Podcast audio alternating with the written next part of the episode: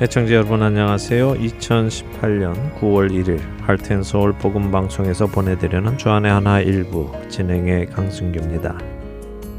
지난 한 주도 말씀을 따라 살아감으로 다음 세대를 삶으로 양육하신 여러분들 되셨으리라 믿습니다. 먼저 애청자 여러분들과 안타까운 소식을 하나 나누고 오늘 방송을 시작하려고 합니다. 아시다시피 한인들이 모여 살고 계시는 많은 곳에서 저희 할텐 서울 복음 방송 CD를 한인 업소에 배치해 주고 관리해 주시는 봉사자분들이 계십니다. 이름도 없이 드러남도 없이 묵묵히 CD를 배치해 주심으로 그 지역에 살고 계시는 많은 한인 성도분들께 복음의 소식을 전해 주시는 동역자들이며 또 선교사들이시지요. 근데 최근 이 봉사를 해주시던 동역자분의 소천 소식을 들었습니다. 이에 여러분들과 함께 그 소식을 나누고 그동안 해주셨던 그 사역에 감사드리고 또 남아 계신 유가족들을 위해 함께 기도하기를 원합니다. 캔사스주 오버랜드 파크시 오리엔탈 슈퍼마켓과 동양마켓 그리고 중앙마켓에 CD를 배치해 주시고 관리해 주시던 김사라 동역자님께서 최근 타주를 방문하셨다가 그곳에서 교통사고를 당하셔서 소천하셨다는 소식이 들어왔습니다. 안타까운 소식에 마음이 많이 무겁습니다만 또 그리스도 안에서 일어나는 성도의 죽음은 슬픈 소식이 아니라 오히려 복된 소식인 것을 우리는 믿기에 말할 수 있습니다. 요한계시록 14장 13절은 주 안에서 죽는 자들은 복이 있다고 하십니다. 그들이 수고를 그치고 쉬리니 이는 그들의 행한 일이 따름이라고 하시죠. 김사라 동역자님 이제 사랑하는 주님의 품 안에서 영원한 생명을 누리실 것을 믿습니다. 그동안의 수고에 감사드리고요. 또 유가족 여러분들께 하나님께서 주시는 신령한 위로가 함께 하시고 이를 통해 천국을 향한 소망이 우리 안에 더욱 견고해지기를 기도드립니다. 아울러 캔사스주 오벌랜드 파크 지역에 새로운 동역자가 나타나 주시기도 기도를 드립니다. 또 다른 누군가에 의해 예수님의 복음이 계속해서 전해지는 역사가 끊이지 않기도 기도를 드립니다. 첫 찬양 함께 하신 후에 계속해서 말씀 나누겠습니다.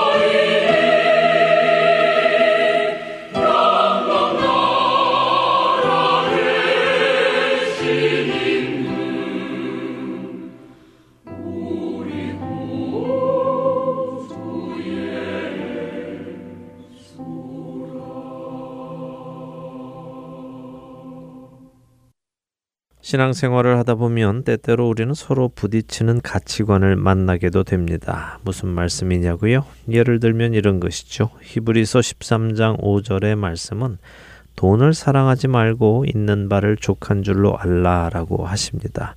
그렇습니다. 우리는 욕심을 부려서는 안 되지요. 자신에게 있는 것을 족하게 여겨야 합니다. 하지만 동시에 고린도전서 12장 31절은 우리에게 더욱 큰 은사를 사모하라고 하십니다.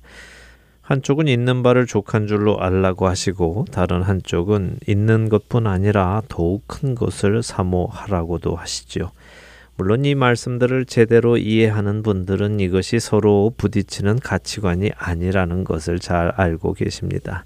이 말씀들을 제대로 이해하는 사람이라면 세상적인 것들의 욕심을 부리지 말고 필요한 것이 채워질만 하면 족한 줄로 알라는 말씀으로 이해를 하고 대신 영적인 것, 거룩한 것은 더 많은 욕심을 내어 간구하라는 말씀으로 이해합니다. 결국 우리는 육적인 것에는 욕심을 내지 말고 영적인 것에는 욕심을 내야 한다는 말씀이겠죠. 그런데 참 아이러니한 것은 우리는 그 반대로 한다는 것입니다. 사실 우리가 그 반대로 행하니까 성경이 이렇게 우리에게 지적을 해 주시는 것일 테지만 말입니다. 성경이 우리가 잘 하고 있는 것을 굳이 하라고 하시지는 않으시겠죠. 우리가 잘 하지 못하고 있는 것들을 하라고 하시는 것일 것입니다. 우리는 세상의 것에는 욕심을 내고 영적인 것에는 별로 욕심을 내지 않고 있기 때문입니다.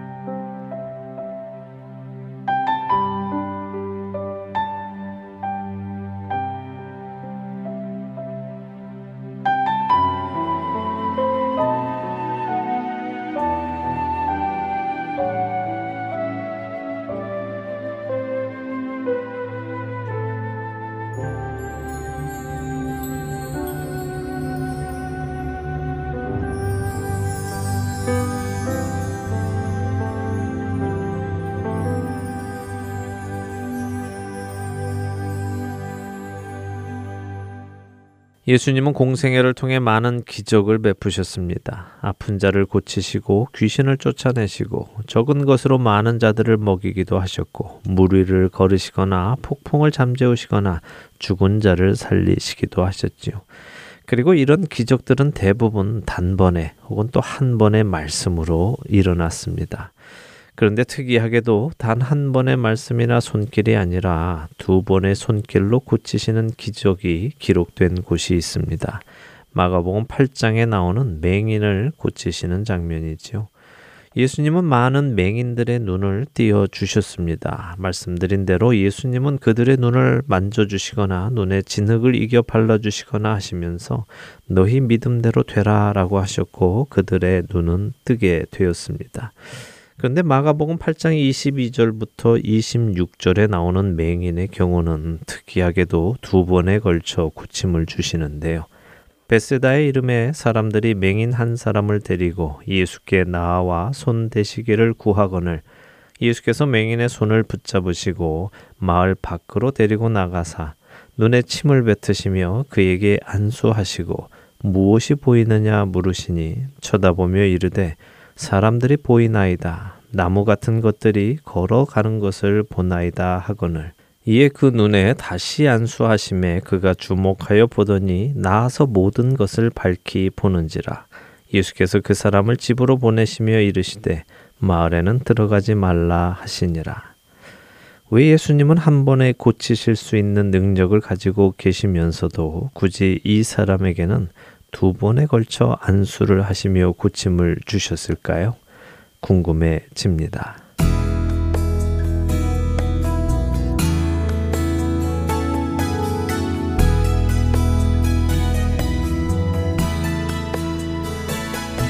음.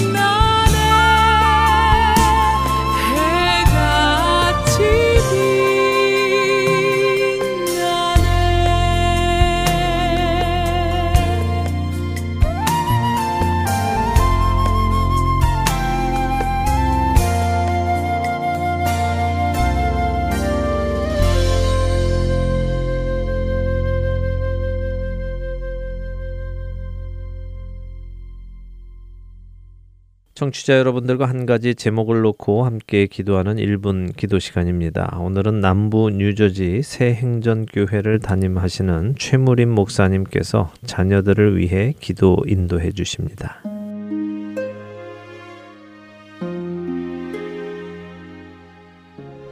하텐 서울 1분 기도 시간입니다. 저는 미국 남부 뉴저지 체리의 새 행전교회를 담임하는 최무림 목사입니다.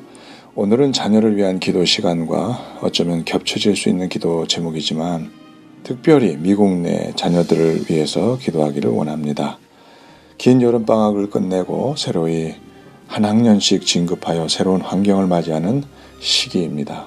초등학교에서 중학교로, 중학교에서 고등학교로, 고등학교에서 대학으로 환경이 급격히 변하는 곳으로 가기도 하고 또 한 학년씩 진급하여 새로운 선생님이나 새로운 그부를 만나 함께 공부하게 됩니다.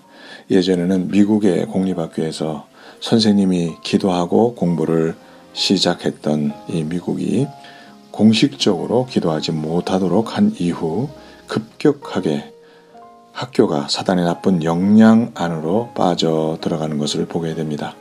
동성애라든지 마약, 음주, 깽단이라는 것을 쉽게 접하게 되는 장소로 사용되고 있다는 것입니다.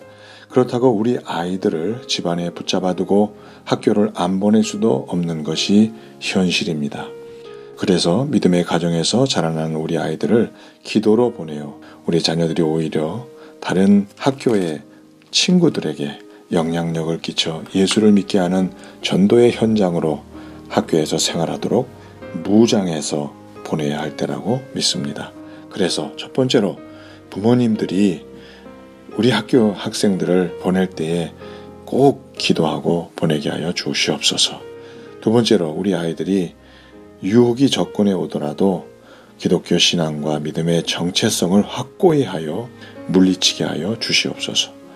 세 번째 마지막으로 기독교인의 정체성을 가지고 다른 학교 친구들에게 좋은 영향력을 끼쳐 전도의 기회로 삼게 하여 주시옵소서.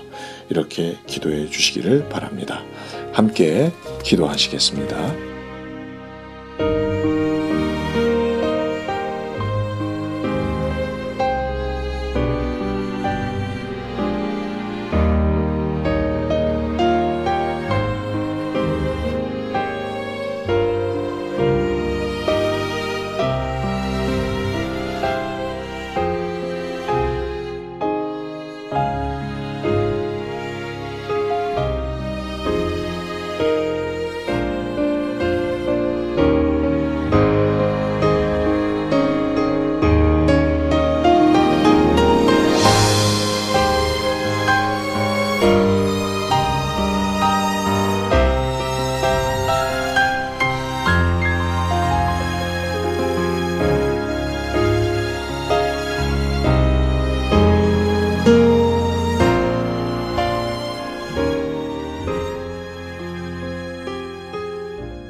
살아계신 하나님 아버지, 우리가 디아스포라로 흩어져서 삶을 사는 가운데 특별히 미국에서 살면서 우리 자녀들을 미국의 공립학교로 또 학교 교육시설로 보낼 수밖에 없는 저희들을 아버지 하나님 오늘 위해서 기도합니다.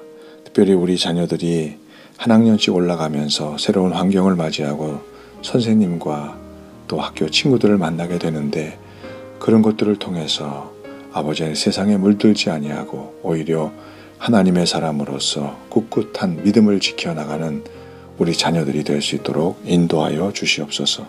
먼저 우리 부모님들이 우리 자녀들을 학교로 보낼 때 꼭 기도하고 보낼 수 있도록 아버지께서 우리의 믿음을 더욱더 견고하게 하여 주옵시고 우리 자녀들이 유혹이 접근해 오더라도 우리의 신앙과 믿음의 정체성을 가지고 지혜롭게 잘 물리치게 하여 주시옵소서.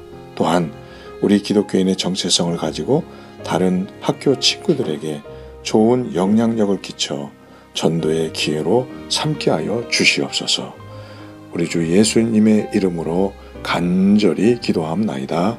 아멘.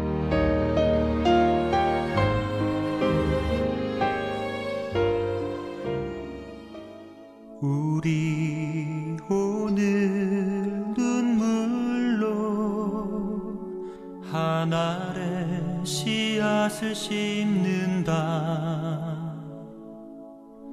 꿈꿀 수 없어 무너진 가슴에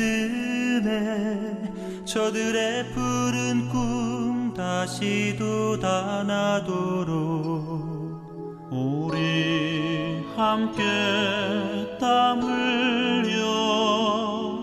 소망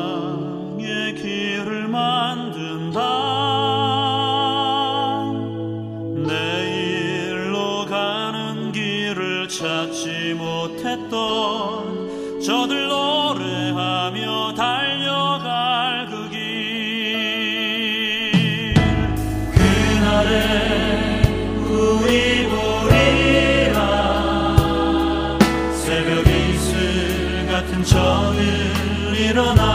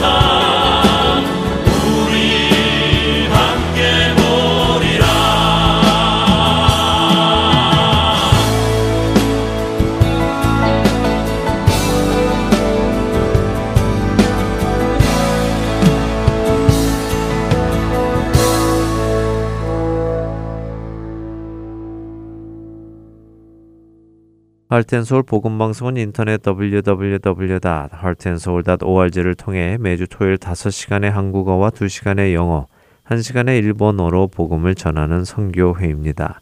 이 방송은 스마트폰 앱이나 팟캐스트를 통해 여러분의 스마트폰에서 들으실 수 있으며 매주 댁에서 CD나 MP3 CD로 받아서 들으실 수도 있습니다.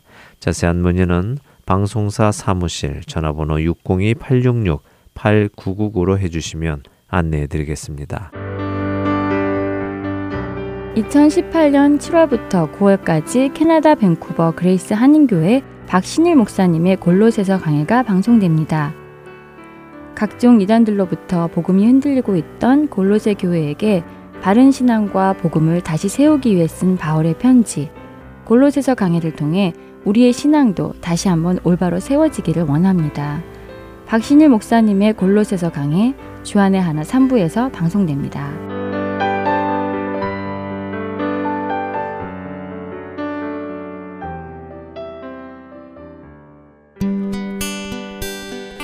기쁜 소식 사랑으로 땅끝까지 전하는 아랜소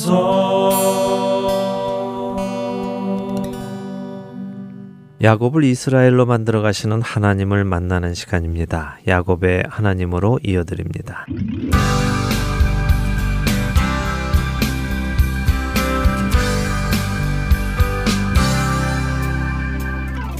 애청자 여러분 안녕하세요. 야곱의 하나님 진행의 민경훈입니다. 예, 여러분 안녕하세요. 강승규입니다. 두려워하던 형 에서를 만난 야곱이 형과 헤어지고 나서는 하나님과 약속했던 베델로 가지 않고 세겜에 자리를 잡고 살았습니다. 그렇습니다. 그리고 그곳에서 딸 디나가 세겜의 추장 세겜 이름이 같지요? 네. 예, 지역 이름도 세겜, 그곳의 추장 이름도 또 세겜이었습니다. 이 세겜에게 야곱의 딸 디나가 강간을 당하는 아주 안타까운 일이 일어났습니다. 그런데 특이하게도 세겜이 디나를 강간한 후에 디나를 사랑하게 되어서 야곱에게 결혼을 허락해 달라고 했어요. 네. 그리고 더 나아가 세겜 사람들과 야곱의 사람들이 서로 섞여 한 민족이 되자고 요구를 했죠. 네, 특이하게도 그런 일이 일어났습니다. 예, 우리가 서로 결혼하여 이 땅에서 함께 살자 하는 제안이 들어왔지요. 어, 그러나 또 특이하게 야곱은 딸 디나의 안타까운 소식을 듣고도 잠잠했다고 하셨습니다. 화를 내거나 걱정을 하거나 행동으로 옮기지 않고요. 그냥 가만히 생각을 했습니다. 그 생각은 이 일을 어떻게 수습해야 자신의 안전을 지킬 수 있을까 하는 생각이었죠. 결국 그는 특별한 생각이 떠오르지 않았고 당시 들에서 일을 하던 아들들이 돌아와서는 세겜과 세겜의 아버지 하모를 상대합니다. 성경은 야곱의 아들들이 이 일에 대해 심히 노했다고 표현했습니다. 네, 그렇습니다. 성경은 이 사건을 단순히 디나라는 한 여성에게 일어난 일이라고 표현하지 않았고요. 세겜이 이스라엘에게 부끄러운 일, 곧 행하지 못할 일을 행했다고 평가를 하시지요. 그렇기에 아들들의 분노는 정당한 것이었고 오히려 잠잠했던 야곱의 행동이 비겁했던 것을 대조시켜서 보여주십니다.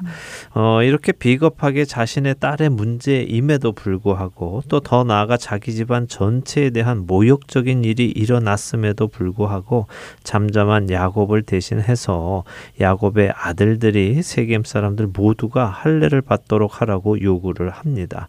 그리고 세겜 사람들이 그 요구를 받아들여서 모든 남자들이 할례를 받지요. 이러한 아들들의 제안이 세겜 사람들에게 받아들여질 때에도 야곱은 아무 말이 없었고 네. 결국 그런 그의 행동은 그 제안에 동의를 했다는 것이라고 하셨죠. 예, 그렇게 설명을 드렸습니다. 어, 사실 이 이야기가 왜 중요한가 우리가 좀 생각을 해야 하는데요. 지난 시간에도 잠시 언급을 해 드렸듯이 야곱의 이야기와 하나님 나라의 백성, 더 나아가 우리 그리스도인들의 연관성을 생각해 보아야 하기 때문입니다. 야곱의 집안을 하나님 나라의 백성을 대표한다고 생각하며 바라보면요. 먼저 디나의 행동, 그러니까 세겜의 여자들을 보러 나간 그 행동이 모든 끔찍한 일의 빌미를 제공했다는 것에서 하나님 나라의 백성들은 세상의 것에 관심을 갖지 말아야 한다는 것과 그렇게 세상의 것에 관심을 가지다 보면 끔찍한 일의 빌미를 제공하게 된다는 것을 상징적으로 보게 됩니다. 또한 세상이 하나님의 백성에게 우리가 서로 섞이자, 우리가 서로 한 민족이 되자라고 추파를 보낼 때 하나님의 백성은 그러한 미혹을 거절해야 함을 야곱의 그 밋밋한 행동을 통해서 확인하게 되는 것이죠. 어, 야곱은 분명 그 사실을 간과했습니다. 자신의 아버지 이삭이 자신을 하란으로 보낼 때 가나안 여인들을 아내로 맞지 말 것을 당부를 했습니다. 또 그런 이유 때문에 하란에서 아내를 구해 올 것을 이야기한 것인데요. 야곱은 지금 자신의 아들들을 세겜 사람들, 가나안 사람들과 한 민족이 되도록 허락을 하고 있다는 것이죠. 그리고 그런 야곱의 결정은 잘못된 것이었음을 성경에 말씀해 주시는 것이었고요. 네, 맞습니다. 야곱의 아들 중 디나의 친 오빠들인 시므온과 레위가 성을 기습해서 세겜의 모든 남성들을 죽임으로 세겜이 이스라엘에게 하지 말았어야 했던 일을 한 것에 대한 심판을 했고요. 그런 그들의 행동을 나무라도 하던 야곱에게 아들들은 그럼 그들이 우리 누이를 창녀같이 대우하는 것이 옳습니까? 라고 오히려 반문을 하며 창세기 34장은 마침으로 그들의 행동의 정당성을 지지해 주십니다. 그러나 그들의 행동 모두가 지지를 받는 것은 아니었죠. 예, 그렇습니다. 세겜의 잘못은 심판받아 마땅했습니다만 야곱의 아들들의 행동은 심판을 넘어서 노략질로까지 이어지므로 심판의 정당성을 훼손 했지요. 더구나 창세기 49장 5절에서 7절에는 시므온과 레위가 분노대로 사람을 죽였고 그들의 혈기대로 소의 발목 힘줄을 끊었다고 말씀하시는 것을 보아서요. 시므온과 레위의 심판이 도를 넘어서 필요 이상으로 이루어진 것을 추측할 수 있죠. 특별히 소의 발목 힘줄을 끊었다 하는 것은 가축들에게까지 잔인한 복수를 음. 했다는 것을 보여줍니다. 근데 결론적으로 세겜의 잘못된 행동은 심판을 받아야 했는데 잠잠했던 야곱도 잘못이었지만 도를 넘는 심판을 행한 야곱의 아들들에게도 잘못은 있다는 것이군요. 네, 그렇죠. 이런 부분들을 우리가 잘 살펴보며 분별해서 무엇이 옳고 그른지를 판단할 수 있어야 하겠습니다. 어, 결국 야곱은 아직도 스스로의 생각으로 자신의 안전을 보호하려 했던 것입니다. 비록 그것이 세겜 사람들과의 섞여 사는 것이 된다 하더라도 말입니다. 하나님의 구원하심을 경험하고도 아직 온전히 믿음을 갖지 못한 야곱이 안타까우면서도 또 동시에 우리의 모습이기도 해서 부끄럽기도 하네요. 네, 그런 생각으로 우리가 오늘 그 다음 이야기를 또 보면 좋겠습니다. 자, 창세기 35장 1절을 먼저 읽어 주시죠. 네. 하나님이 야곱에게 이르시되 일어나 베델로 올라가서 거기 거주하며 내가 내 형 에서의 낯을 피하여 도망하던 때에 내게 나타났던 하나님께 거기서 재단을 쌓으라 하신지라. 네. 하나님께서 야곱에게 말씀하셨네요. 네, 하나님이 말씀하셨습니다. 베델로 올라가라고 하시지요. 네. 그곳에 거주하라고 하십니다. 그러면서 그곳에 어떤 의미가 있는지를 상기시켜 주십니다. 야곱아, 네가 네 형 에서의 낯을 피해 도망할 때 나를 만났던 곳, 내가 너에게 아브라함에게 했던 약속을 이어주기로 약속했던 곳, 그곳에 가서 재단을 쌓으라 라고 하시죠. 재단을 쌓는다는 의미는요, 자신이 제사를 드리는 그 신이 나의 신이다라고 선포를 하는 의식입니다. 어, 사실 지금껏 아브라함이나 이삭은요, 자신들이 자진해서 하나님께 재단을 쌓고 하나님의 이름을 불렀습니다. 그런데 야곱은 특별히 하나님께서 그렇게 하라고 명령하십니다. 여기엔 어떤 의미가 있을까 생각을 해보면요, 하나님께서 야곱아, 네가 나를 만났던 곳, 그곳에 가서 나를 너의 하나님으로 선포해라 라고 하시는 것이죠. 왜 그러실까요? 창세기 28장에서 야곱은 베델에서 하나님의 약속을 듣고는 그렇게만 해 주신다면 하나님은 나의 하나님이 되실 것이며 이 돌이 하나님의 집이 될 것입니다 라고 서원을 했습니다. 그러니까 하나님께서는 내가 약속대로 너를 무사히 베델로 데리고 돌아왔으니 이제 너는 네가 한 약속 나를 너의 하나님으로 인정하고 살아가는 그 약속을 지켜라 라고 하시는 것입니다. 아, 그랬군요. 야곱이 그런 약속을 했었군요. 네. 어쩌면 야곱은 그 약속을 잊고 있었나 봐요. 그러니까 베델로 돌아가지 음. 않고 이렇게 세겜에 눌러 앉아 살았던 것이 아닐까요? 네, 저도 그렇다고 생각합니다. 어. 그렇기에 하나님께서 그런 그에게 그 약속을 다시 기억나게 해 주시는 것이고요. 이런 하나님의 음성을 들은 야곱이 어떤 일을 할까요? 2절에서 5절까지 한 절씩 읽어 보겠습니다. 네. 야곱이 이에 자기 집안 사람과 자기와 함께한 모든 자에게 이르되 너희 중에 있는 이방 신상들을 버리고 자신을 정결하게 하고 너희들의 의복을 바꾸어 입으라. 우리가 일어나 베델로 올라가자. 내 환난 날에 내게 응답하시며 내가 가는 길에서 나와 함께 하신 하나님께 내가 거기서 제단을 쌓으려 하노라 하매 그들이 자기 손에 있는 모든 이방 신상들과 자기 귀에 있는 귀고리들을 야곱에게 주는지라. 야곱이 그것들을 세겜 근처 상수리 나무 아래에 묻고 그들이 떠났으나 하나님이 그 사면 고울들로 크게 두려워하게 하셨으므로 야곱의 아들들을 추격하는 자가 없었더라. 자, 야곱이 하나님의 그 말씀을 듣고요. 거기에 생명의 위협을 느껴서 또 옮깁니다. 자, 야곱이 하나님의 그 말씀을 듣고 거기에 응합니다. 어, 사실 따지고 보면 야곱이 어느 한 장소에서 또 다른 장소로 옮길 때마다 그는 생명의 위협을 느껴서 옮겨왔습니다. 형 에서에게 생명의 위협을 느껴서 하란으로 갔고요. 그렇게 간 하란에서 장인 라반과 처남들의 얼굴빛이 예전과 다른 것에서 또 생명의 위협을 느껴서 다시 가나안으로 돌아오지요. 이렇게 온 가나안 세겜에서 그는 다시 생명의 위협을 느끼고는 베델로 갑니다. 이제는 자신이 약속했던 하나님이 나의 하 나님이 되시겠다는 그 약속을 지켜야 할 것을 그도 깨달은 것이죠.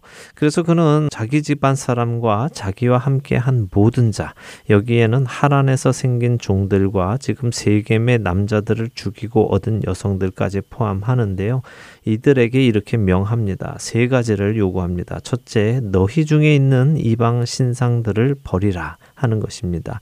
여기에는 하란의 종들이 섬기던 하란의 신, 또 이곳 세겜의 여인들이 섬기던 세겜의 신을 다 포함하는 것이죠. 신상을 버리라고 하니까요. 전에 라헬이 훔쳐온 아버지의 드라빔이 생각이 나네요. 그것도 버려야 하는 것이겠죠? 네, 그럼요. 라헬도 아버지 집에서 가지고 온 그 드라빔을 버려야 하는 것입니다. 음. 여호와 하나님을 섬기기에 앞서서 사람은 그동안 자신이 섬겨오던 모든 것들을 버려야 하는 것이죠.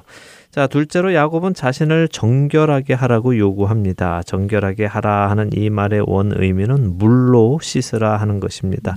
깨끗이 자신을 씻어내라는 것이죠. 우리가 하나님 앞에 나아갈 때 깨끗이 씻고 나아가야 함을 또 의미합니다. 셋째로는 의복을 바꾸어 입으라고 하십니다. 새 옷을 입으라는 말인데요. 그때나 지금이나 우리가 하나님 앞에 갈때 우리는 이 같은 과정을 거쳐야만 합니다. 나의 모든 우상을 버려야 하고요. 예수 그리스도의 피로 우리의 죄를 깨끗이 씻음 받아야 하고 옛사람을 버리고 새 사람을 입고 나가는 것이죠. 이렇게 하고는 야곱은 그들에게 베델로 올라가서 하나님께 제단을 쌓겠다고 선포합니다. 야곱의 그런 말에 그들이 모두 동의하고 순종하네요. 네. 그런데 사절에 보니까 자기 귀에 있는 귀고리들을 야곱에게 주었다고 하는데 귀걸이는 왜 주었죠? 귀걸이가 나쁜 음, 것인가요? 네, 뭐 요즘 사람들에게 귀걸이는 뭐랄까 하나의 악세서리로서 더 아름답게 보이기 위한 장신구이죠. 네. 예, 그런데 원래 귀걸이는요 종을 의미하는 표시였습니다. 집주인의 종이라는 표시로 귀걸이를 하기도 했죠. 그리고 또 자신이 섬기는 신의 종이라는 의미로 귀걸이를 했습니다. 종교적인 의미를 가지고 있는 것이 귀걸이였습니다. 그래서 그들이 이제는 다른 신을 섬기지 않겠다는 의미로 그동안 자신들이 섬기던 신의 종을 의미하는 귀고리를 다 빼어서 야곱에게 준 것입니다. 자, 이렇게 모은 신상과 귀고리들을 야곱이 세겜 근처 상수리 나무 아래에 묻습니다. 상수리 나무 역시 늘 종교와 관련이 있죠. 그러니까 야곱은 지금 자신을 포함한 이스라엘 공동체에게 옛 신을 정리하고 하나님을 자신들의 하나님으로 받아들이는 절차를 밟고 있는 것이죠. 자, 이렇게 절차를 밟으며 야곱 일행이 세겜을 떠납니다. 어, 야곱은 앞장인 34절 끝에서 시므온과 레위에게 화를 내며 너희가 이런 일을 행했으니 이제 이 땅의 주민 가나안 족속과 브리스 족속이 모여서 나를 치고 죽일 것이고 우리 집안을 멸망하게 할 것이라고 걱정을 했습니다. 그런데 하나님께서는 그런 야곱의 걱정을 무색하게 그 사면 고울들로 크게 두려워하게 하셨다고 하시죠. 그래서 아무도 야곱의 아들들을 추격하는 자가 없었다고 하십니다. 아, 하나님께서 야곱에게 하신 약속을 여전히 지키고 계시는 것이네요. 네. 야곱이 그 약속을 믿고 있던 아니던 간에요. 예, 그렇습니다. 하나님은 그런 분이시죠. 자신이 하신 약속을 반드시 지키십니다. 이러한 하나님의 모습을 우리 의 청자 여러분들의 마음속에 품으시기를 바랍니다. 그리고 이로 인해 하나님을 향한 믿음이 더욱 견고해지기를 또 소원합니다. 네. 6절과 7절은 그래서 야곱이 베델에 이르렀고 그곳에서 재단을 쌓았다고 말씀하십니다. 그리고 그 다음에 특이한 구절이 하나 나오는데요. 8절을 한번 읽어 주세요. 네. 리브가의 유모 드보라가 죽으매 그를 벧엘 아래에 있는 상수리 나무 밑에 장사하고 그 나무 이름을 알론 바굿이라 불렀더라. 네. 어, 리브가의 유모가 죽었다는 것이 기록되어 있네요. 네. 리브가면 야곱의 어머니 아닌가요? 네, 맞습니다. 그런데 왜 리브가의 유모가 죽은 것을 기록해 놨을까요? 그래서 특이한 구절이라고 하신 건가요? 네, 그래서 특이한 구절이라고 말씀을 드렸습니다. 언뜻 리브가의 유모가 나오니까 그녀가 무슨 중요한 인물인가 하고 생각하기도 합니다만 그렇지는 않습니다. 그래서 특이하죠. 왜 뚱딴지 같이 그리 중요하지도 않은 리브가의 유모, 드보라의 죽음이 기록이 되어 있을까 생각을 해보게 됩니다. 이건 참 특이하죠. 어, 야곱의 어머니 리브가의 죽음은 기록되어 있지 않은데 리브가의 유모 드보라의 죽음은 기록되어 있다는 것이요. 사실 그 이유를 이해하려면요. 이 창세기 35장의 내용을 한 번에 다 읽어 보면 이해하기가 쉬운데요. 설명을 해 드리겠습니다. 먼저 야곱의 어머니인 리브가 그녀의 유모인 드보라를 생각을 해 보겠습니다. 네. 처음 리브가가 이삭과 결혼하기 위해서 하란을 떠나올 때요. 창세기 24장 59절은요. 리브가의 유모가 함께 가나안 땅으로 온 것을 이야기해 주십니다. 리브가의 유모라면 리브가가 어릴 적부터 그녀를 키웠었겠지요. 그렇다면 이 드보라는 종이면서도 리브가에게는 엄마와도 같은 친밀감도 있었을 것입니다. 젖을 먹여 키웠으니 말입니다. 이런 드보라에게 리브가의 아들인 야곱은 또 어떤 존재였을까요? 아마 손자와도 같았겠죠. 야곱도 드보라를 태어났을 때부터 보아와서 친근하게 여겼을 것이고요. 자, 성경은 야곱의 어머니인 리브가가 언제 죽었는지는 말씀하고 계시지 않습니다. 학자들은 성경에 리브가의 살아있는 이야기가 더 이상 나오지 않기 때문에 야곱이 하란에 있는 동안 야곱의 어머니 리브가가 죽은 것으로 추정을 합니다. 그래서 학자들은 두 가지 추정을 내세우는데요. 하나는 야곱이 하란에 있는 동안 리브가가 죽자 리브가의 유모인 드보라가 하란으로 돌아와서 야곱의 식구에 합류했을 것이라는 추정이고요. 음. 또 하나는 야곱이 가나안 땅에 돌아왔다는 소식을 에서를 통해 들었을 드보라가 세겜으로 야곱을 찾아와서 식구가 되었을 것이라는 추정입니다. 물론 두 가지 추정 중에 어느 것이 옳은지는 알 수 없습니다. 그러나 어느 추정이 옳던 그것은 사실 큰 상관은 없습니다. 대신 중요한 것은 리브가의 유모인 드보라가 인생의 말년에 야곱과 어느 정도 함께 시간을 보냈다는 사실입니다. 음, 그렇네요. 드보라가 하란에 와서 야곱과 합류를 했던, 야곱이 세겜에 왔을 때 합류를 했던 어쨌든 드보라가 야곱과 함께 생활을 한 것은 사실이네요. 네, 그렇죠. 어, 그게 중요한 포인트입니다. 자, 생각해 보세요. 야곱이 형을 피해 집을 떠나온 이후 사랑하는 어머니를 다시는 보지 못했습니다. 어머니에 대한 그리움이 있겠죠. 네, 그랬겠죠. 저도 유학 생활하면서 특별히 힘들 때마다 어머니가 참 많이 음. 그리운데 야곱도 험난한 생활을 겪으며 어머니 생각이 많이 났겠다 하는 생각이 듭니다. 예, 맞습니다. 힘들수록 어머니 생각이 더 나죠. 네. 네, 어쨌든 야곱은 어머니 대신 드보라를 만났습니다. 어머니는 아니지만 어머니의 최치를 물씬 풍기는 어머니의 유모이죠. 자신에게는 외할머니와도 같은 존재이기도 합니다. 사실 야곱은 친할머니 사라를 본 적은 없습니다. 아버지 이삭이 결혼하기 전에 이미 할머니 사라는 돌아가셨기 때문입니다. 그래서 더욱 이 리브가를 의존했을 것입니다. 음. 어머니처럼 또는 할머니처럼 야곱이 의지를 했을 것입니다. 어떻게 이런 추측을 할 수 있을까요? 야곱이 어머니의 유모 드보라를 베델 아래에 있는 상수리 나무 밑에 장사한 후에 그 나무 이름을 알론 바굿이라고 지은 것에서 알 수 있습니다. 알론 바굿은 통곡의 상수리 나무라는 뜻입니다. 아주 슬프게 울었다는 것이죠. 어, 그러니까 어머니의 유모 드보라가 죽자 야곱이 아주 슬피 통곡했다는 것이군요. 예, 그렇습니다. 음. 야곱이 그만큼 드보라를 의지했었다는 것입니다. 그렇군요. 네, 이것을 꼭 기억하시기 바랍니다. 나중에 다시 이 이야기를 나눌 것이기 때문입니다. 자, 계속해서 구절을 보지요. 구절은 야곱이 바단 아람에서 돌아오매 하나님이 다시 야곱에게 나타나셔서 그에게 복을 주셨다고 하십니다. 이 부분도 우리가 그냥 지나치지 말고 생각해 볼 구절인데요. 바단 아람에서 돌아왔다고 기록하고 있죠. 바단 네. 아람은 하란입니다. 라반의 고향이지요. 야곱이 라반을 피해 도망 와서 가나안 야복강을 건너 형 에서를 만났습니다. 그리고 그 후에 숫곳에도 머물렀고 또 세겜에도 머물렀습니다. 그리고 우여곡절 끝에 오늘 베델에 왔지요. 그러니까 실제적으로 야곱이 가나안 땅에 들어온 것은 꽤 됩니다. 그런데 하나님은 오늘 그가 바단 아람에서 돌아온 것으로 인정을 하시며 그에게 나타나셔서 예전에 하셨던 그 축복을 다시 해주시며 그와의 약속을 다시 상기시켜 주시지요.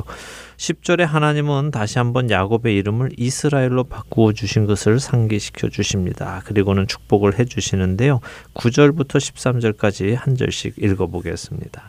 야곱이 바단 아람에서 돌아오매 하나님이 다시 야곱에게 나타나사 그에게 복을 주시고 하나님이 그에게 이르시되 내 이름이 야곱이지만은 내 이름을 다시는 야곱이라 부르지 않겠고 이스라엘이 내 이름이 되리라 하시고 그가 그의 이름을 이스라엘이라 부르시고. 하나님이 그에게 이르시되 나는 전능한 하나님이라 생육하며 번성하라 한 백성과 백성들의 총회가 내게서 나오고 왕들이 내 허리에서 나오리라. 내가 아브라함과 이삭에게 준 땅을 내게 주고 내가 내 후손에게도 그 땅을 주리라 하시고 하나님이 그와 말씀하시던 곳에서 그를 떠나 올라가시는지라. 자, 하나님께서 야곱에게 아브라함과 그의 후손에게 하셨던 약속을 다시 한번 확인해 주십니다. 하나님의 계획이 조금 더 구체화되어져 가죠. 한 네. 백성과 백성들의 총회가 내게서 나올 것이다. 왕들이 네 허리에서 나올 것이다라고 하십니다. 이렇게 하나님께서 축복해 주시고 떠나시자 야곱이 그곳에 돌 기둥을 세우고 그 위에 전제물을 붓고 기름을 붓고 하면서 예배를 드립니다. 예전에 불렀던 그 이름 베델을 다시 부르지요. 야곱이 예전에는 하나님 그렇게만 해주신다면 내가 잘 돌아오게만 해주신다면 하나님이 내 하나님이 되실 것입니다. 라며 베델이라 이름을 지었다면요. 오늘은 그렇게 해주신 하나님, 약속을 지키신 그 하나님을 자신의 하나님으로 인정하면서 다시 베델이라 확인을 하는 것입니다. 그리고는 16절부터 라헬의 해산 이야기가 나오는데요. 라헬이 둘째 아들 베냐민을 낳다가 죽는 장면이군요. 그렇습니다. 야곱의 열두 번째 아들 베냐민의 탄생 장면이죠. 어, 야곱 공동체가 베델을 떠나 베들레헴으로 가던 중에 길 위에서 라헬이 아이를 낳습니다. 그런데 난산입니다. 그녀가 죽게 되어서 혼이 떠나려 할 때 그 아들의 이름을 그녀가 베노니라고 지어줍니다. 그런데 야곱이 그 이름을 베냐민이라고 바꾸어 주었다고 18절은 말씀하시는데요. 어, 흔히 라헬이 지은 이름 베노니를 슬픔의 아들이라는 의미로 번역을 합니다. 하지만 이것은 굉장히 순화시켜서 번역을 한 것인데요. 벤이라는 히브리어는 아들을 의미하고요. 오니로 발음이 되는 뒤에 단어 아벤이라는 히브리어는요. 죄를 의미하기도 하고 악한 것을 의미합니다. 그러니까 라헬이 죽어가면서 아이를 낳는데 그 아이를 글쎄요 저주라고까지 하기는 못하지만 적어도 욕을 하면서 죽어간 것은 사실입니다. 음. 안타깝죠. 이것은 라헬의 성품이 어땠는지를 보여주는 구절이기도 합니다. 라헬의 얼굴은 예뻐서 야곱의 사랑을 받기는 했지만요. 성경 속에 기록된 라헬의 이야기를 하나하나 살펴보면 그리 좋은 성품의 사람은 아니었다는 것을 알 수 있습니다. 아이를 낳게 하라고 야곱을 닥달하던 모습이나 아이를 낳지 못하면 차라리 죽겠다고 독서를 내뱉기도 하고요. 하나님의 은혜로 요셉을 얻었음에도 불구하고 감사하기보다는 하나를 더 낳겠다고 욕심을 내기도 했지요. 또 아버지의 드라빔을 훔쳐 달아나기도 하고 거짓말을 하고 드라빔을 숨기기도 했습니다. 그런 그녀가 자신의 욕심대로 아들 하나를 더 낳기는 하는데요. 그 욕심의 열매인 아들을 낳으면서 길에서 죽어가고 있는 것입니다. 그리고 그 아들을 악한 아들, 지 어미를 죽이는 고얀 놈 이런 의미를 담아서 이름을 짓는 것이죠. 그래서 야곱이 깜짝 놀라서 그 이름을 얼른 고쳐주는 것입니다. 베노니에서 베냐민, 오른손의 아들이라는 이름으로 바꾸어 주는 것이죠. 만일 라헬이 지어준 베논이라는 이름이요 문자 그대로 슬픔의 아들이라는 의미였다면 굳이 야곱은 그 이름을 바꿔주지 않아도 되었을 것입니다. 그는 늘 라헬을 사랑했기에 그 라헬을 잃는 슬픔이 그 아들 베노니에 담겨 있을 테니 말입니다. 자 시간이 다 돼서 오늘은 여기까지 하고 어, 마치고요. 다음 시간에 나머지 부분을 보도록 하겠습니다. 라헬의 죽음이 왠지 씁쓸하게 느껴집니다. 어찌 보면 야곱의 사랑 을 다 받았음에도 불구하고 만족하지 못하며 언니와 경쟁하려는 욕심 속에서 죽어간 것 같아요. 네.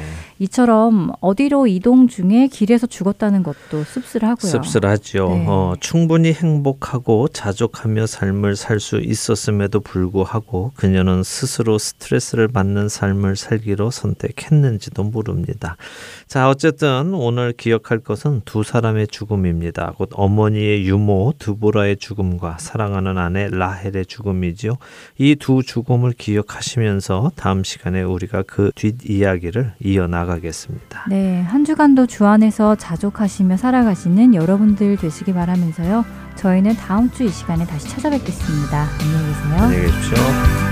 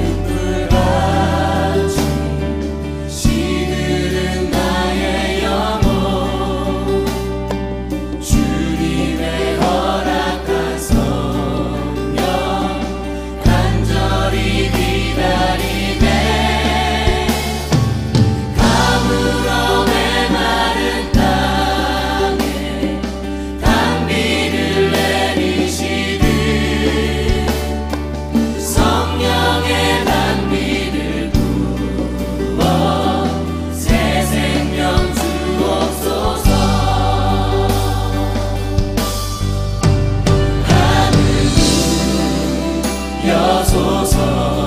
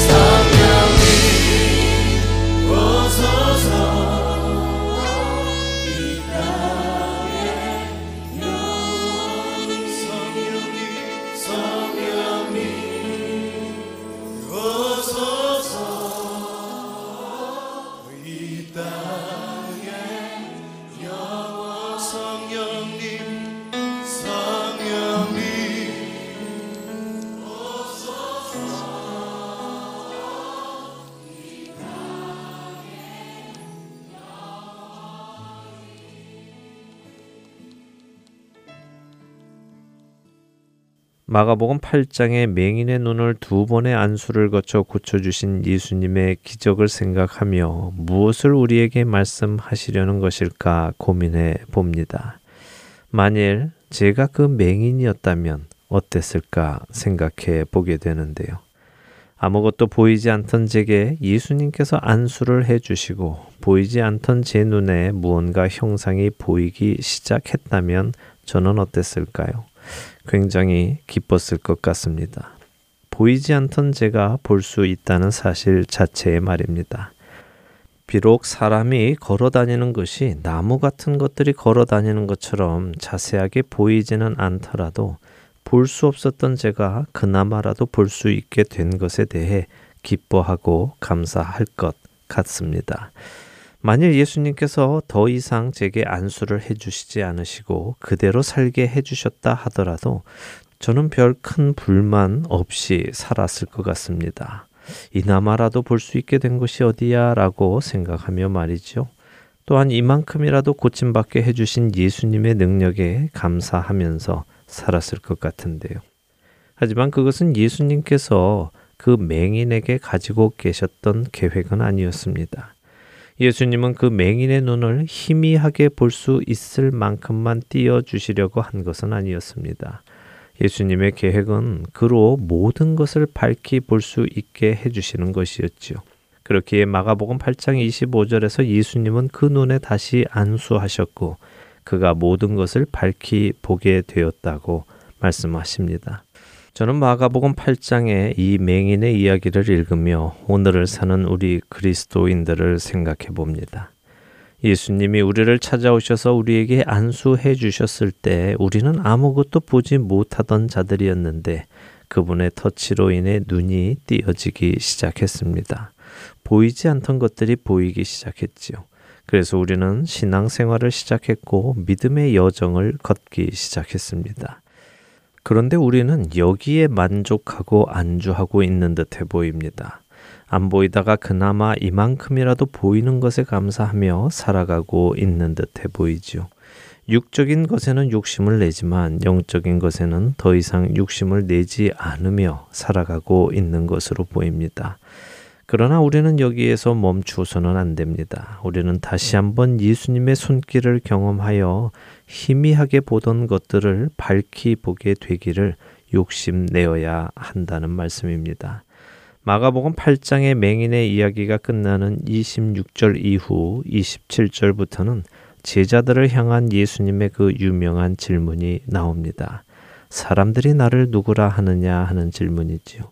제자들은 예수님의 질문에 어떤 자들은 세례 요한이라 하고 어떤 자들은 엘리야라 하고 어떤 자들은 선지자 중에 하나라고 합니다라고 대답합니다.